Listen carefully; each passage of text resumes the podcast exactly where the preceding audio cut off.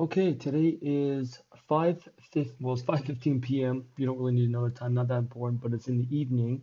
Um, it's the 12th of January, uh, 2021, new year, not 2020, which was a complete disaster.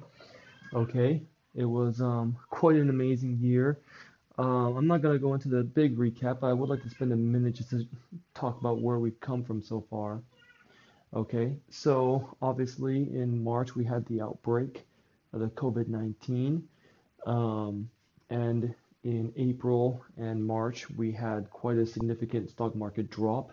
Since then, there has been a lot of speculation of where the market would go, but um, in general, uh, you can say that because of the large stimulus that came out, um, the stock market went on a frenzy and it has gone to great heights now. It's broken out to new highs, something that very few people would believe would happen.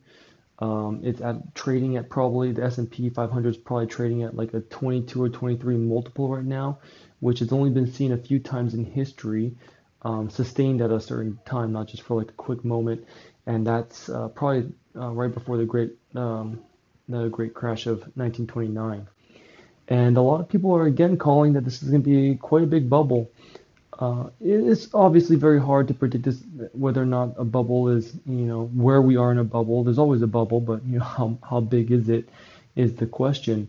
Uh, Jeremy Grantham, a very popular analyst, um, billionaire hedge fund manager, uh, he recently claimed, yes, this is the big one, and it's going to be really ugly.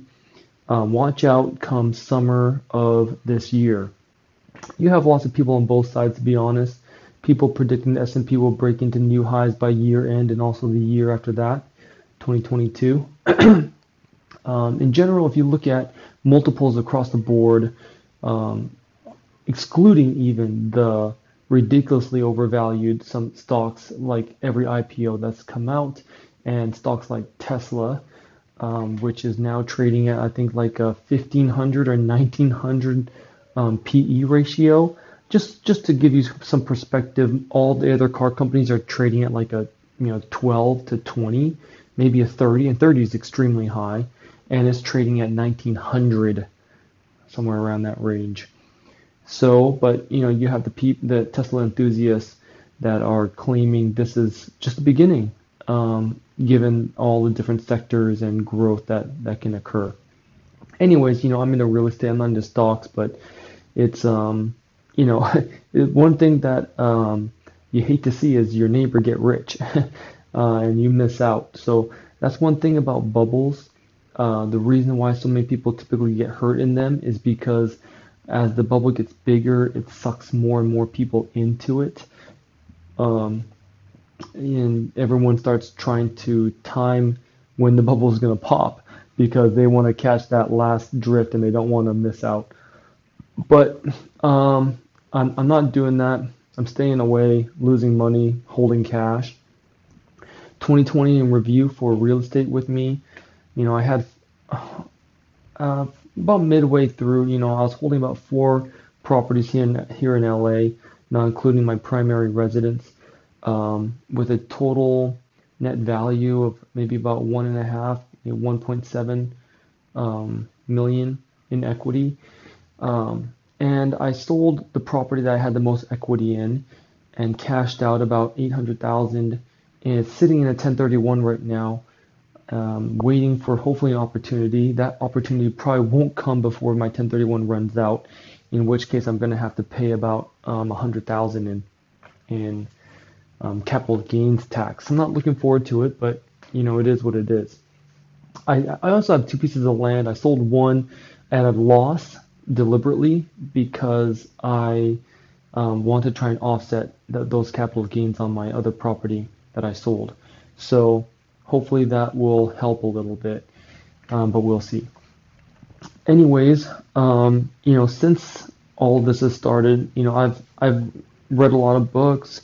Uh, if you haven't seen some of my previous um, book reviews, one of my favorite books is Driven by Manny Khoshbin. He's a very um, popular commercial real estate investor, and uh, he specializes in um, flipping commercial properties.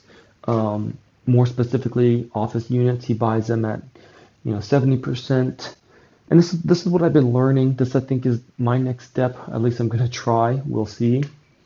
But um, you know, he buys office buildings at about 70% occupied, uh, cash flowing, uh, while he goes in there, makes um, uh, upgrades, uh, fills in the vacancies, increases the net income of the property, and then sells it. Uh, very similar to what uh, syndicators do for multifamily properties, except he does it in the commercial realm. And um, I see this as, I think, a great opportunity, especially with the with the current crash that will happen in 2021 or 2022. I think it'll be this. It'll most likely happen over the next several years. Um, to retail, commercial, office space. That's my that's my little girl right now. I can never get a moment's rest away from these kids. But um, I'm just gonna try to ignore her for a few minutes, see if she goes away. Um, so, you know, I think every crash is unique. Uh, obviously, with um, the 2000 crash, it was about stocks. You saw a huge spike up in tech stocks before the crash came down. In 2008, it was residential real estate uh, primarily. And then I think this time it's going to be commercial real estate, uh, especially with all of the office buildings emptying out, people working from home. Um, you're hearing a lot of major retailers going bankrupt. Uh, it's going to be across multiple sectors, primarily retail and um, hospitality, uh, hotels. Um, as you see, a lot of these companies uh, and business and, and, locations just cannot make their loan payment with zero income or you know 70% reduction in revenue. So one thing that's um, very hard to keep in mind uh, that I'm that I'm that's very hard to do is being patient. Know, if you think about the 2008 crash, um, you know the the bottom hit in the market. Well, the crash hit in September of 08, and then you saw the market bottom, the stock market bottom in March of 09, and then you didn't really see the deals come out, uh, the foreclosures for real estate come out until it was you know 2010, 2011 and then 2012 was, I would really say that the last year of the bottom and then it started moving back up again. So you're talking about two to four years after the initial crash when you start seeing the deals arise. Um, now, I know some people are going to come out here and say that they, they know everything. I'm not going to be one of those people.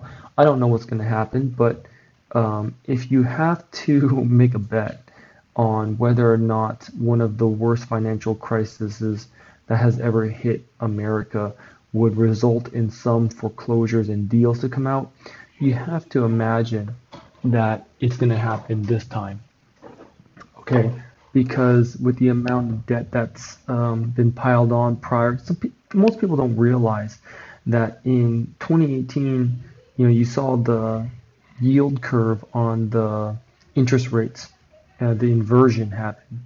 Uh, if you don't know what I'm talking about, you know, let me know. It's pretty easy to look up, but you know, you see long-term bond yields for the Treasury dip below the short-term yields, which is a typical indicator of recession because people are hiding their money and they're willing to take a much lower rate for a very long time rather than rather than to hold their cash.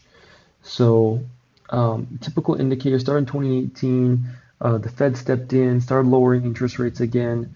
Uh, the stock market continued to jump up. In 2020, uh, the virus hit. It all came crashing down. So up until then, you know, for the last, you know, three to five years, what you've seen is um, a lot of corporations, a lot of companies, a lot of businesses taking out significant amounts of debt at reasonable interest rates at the time, but um, not not building growth they are using that debt to buy back stock.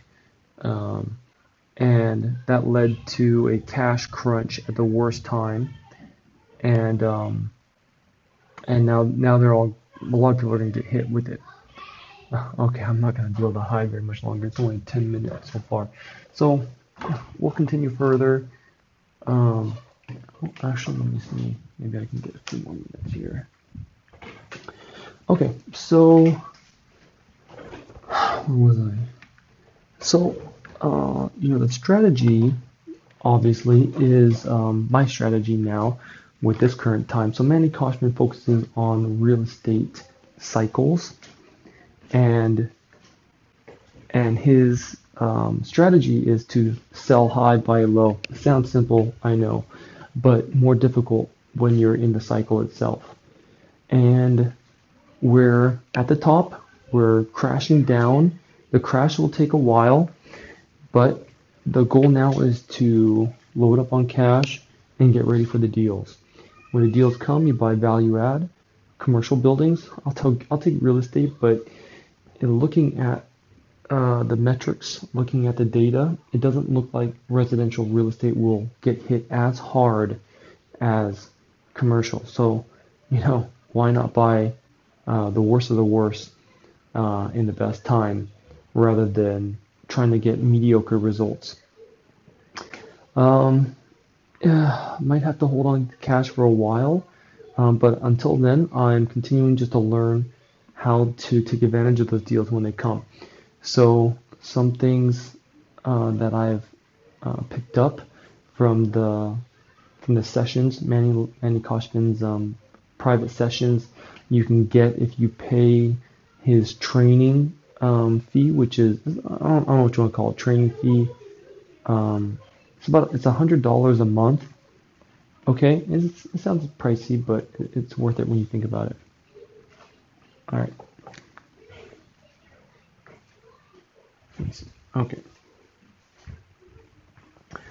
Um, and again, you know that, that that's obviously the goal. You want to look for uh, commercial properties, multi multi units um, that are uh, around 70% occupied, uh, cap rates, um, good cap rates. Uh, cap rates vary depending on location. Obviously, if you're in LA, which is not a great place, the cap rates are going to be very low, maybe three to four percent, five if you're lucky.